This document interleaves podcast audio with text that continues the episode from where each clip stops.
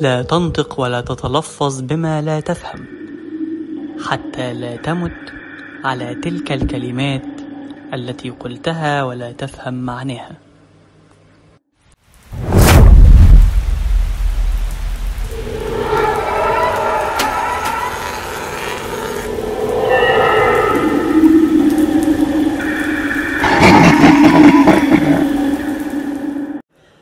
أكتر البلاد اللي فيها قصص وحكايات عن الجن والسحر هي المغرب. والنهاردة قصتنا من أمام أشهر الأضرحة في المغرب وهو ضريح عيشة قنديشة. وهناك بيتم تحضير الجن وبيتقدم قرابين من كل ساحر في يوم ميلادها. واللي ما يعرفش مين هي عيشة قنديشة هي من أكتر شخصيات الجن اللي ليها شعبية في المغرب. وكترت عليها الحكايات ما بين واقعي وأساطير زي مثلا إنهم بيقولوا إنها بتظهر على شكل ست عجوزة وفي اللي بيقول إنها بتكون على شكل ست جميلة بتغوي الرجالة واللي بيمشي وراها بتعمل معاه علاقة وبتقتله وبعد ما بتقتله بتشرب من دمه. ده غير إن اللي شافها وشاف رجلها قال إن رجليها شبه رجلين الجمال. وإن الحاجة الوحيدة اللي هي بتخاف منها هي النار. وبيتقال عنها كمان إنها كانت شخصية حقيقية وإنها من عيلة من الأندلس في القرن الخامس. اتحدت مع الجيش المغربي عشان تحارب البرتغاليين اللي قتلوا أهلها. وأظهرت براعة في القتال لدرجة إنهم افتكروها جن مش بشر وأطلقوا عليها لقب عائشة الكونتسة يعني عائشة الملكة اللي اتحولت بعد كده لعائشة قنديشة وكانت بتستدرج جنود الاحتلال وتاخدهم للوديان والمستنقعات وهناك بيتم قتلهم. وعشان كده عملت شعبية كبيرة جدا في المغرب. وبسبب الشعبية دي وإنه كترت عليها الأقاويل ما بين حقيقية وخرافات اتعمل لها ضريح كبير جدا في المغرب.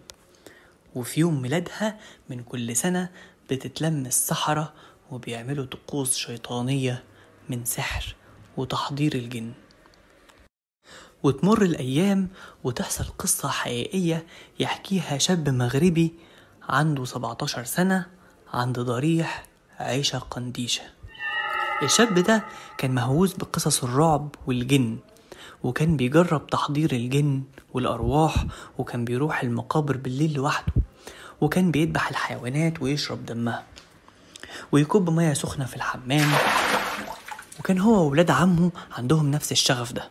كانوا بيحبوا يعملوا حاجات مرعبة زي إنهم يدخلوا البيوت اللي معروف إنها مسكونة.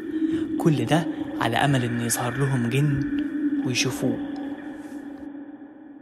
وفي يوم من الأيام عرف الشاب ده هو وولاد عمه إن عيد ميلاد عيشة قنديشة بكرة وإن هناك بيحصل طقوس غريبة عند الضريح زي تحضير الجن وذبح الحيوانات واستخدام دمهم في التحضير.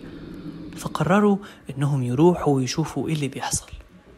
وفعلا راحوا. وأول ما الليل جه بدأت الطقوس الغريبة تشتغل زي حفلات الزار والعزف بطرق معينة لتحضير الجن. والبخور والروائح الغريبة بدأت تظهر. وبدأوا يندهوا على أسماء غريبة مرعبة جدا. وفي ناس لبسها الجن فعلا وتصرفوا تصرفات تخوف جدا. زي إنهم بدأوا يرقصوا على أزاز مكسور ومش حاسين بالدم اللي نازل منهم. وفي اللي شال الفحم مولع بإيده عادي. وفي حد تاني كان بياكل الإزاز. وأول ما شافوا الحاجات دي بتحصل اترعبوا جدا. لحد ما شافوا ست عجوزة بترقص بطريقة غريبة وبتضحك بصوت عالي مرعب.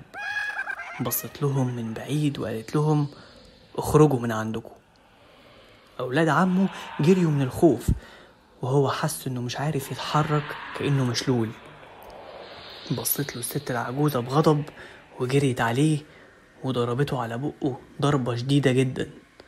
اتعوج بقه في ساعتها وبقى شكله مرعب. وطلع يجري على قرايبه اللي فضلوا يصرخوا من رعب اللي شافوه. راح لأهله بالمنظر المرعب ده اللي قرروا إنهم يودوه لشيخ عشان يعالجه. وفعلا فضل يروح له لمدة أسبوع. وفي اليوم السابع كان بيغسل وشه في الحمام وشاف الست العجوزة في المراية. ومن كتر الرعب وقع وأغمى عليه. وشاف الست العجوزة تاني في الحلم. وقالت له إنها هتفضل تعذبه لحد ما يموت. ولما قام حصلت له حاجة مرعبة. إيده ورجله اتعوجوا بشكل مخيف وفضل يصرخ جامد جدا. أهله من الرعب جريوا وجابوله شيخ تاني. ولما جه الشيخ نطقت الست العجوزة على لسان الشاب وقالت لهم ابعدوا عني هو اللي بدأ واستهزأ بيا. وقالت كمان إنها هتموته وهتموت معاه. فضل الشيخ يعمل مجهود مع الولد عشان ينقذه. لحد ما الست العجوزة نطقت على لسانه تاني بصوت مخيف وقالت لهم إنها دخلت جسمه عشان تعلمه درس إنه ما يستهزأش بأي حاجة ما يعرفهاش. وفي الآخر خرجت من جسمه بعد عذاب شديد جدا. ومن بعدها قرر الولد إنه يبعد عن عالم الجن لأنه صعب ومرعب جدا. ما تنساش تقول لنا رأيك مصدق القصة ولا لأ؟ ويا ترى حكاية عيشة قنديشة حقيقة ولا خرافات؟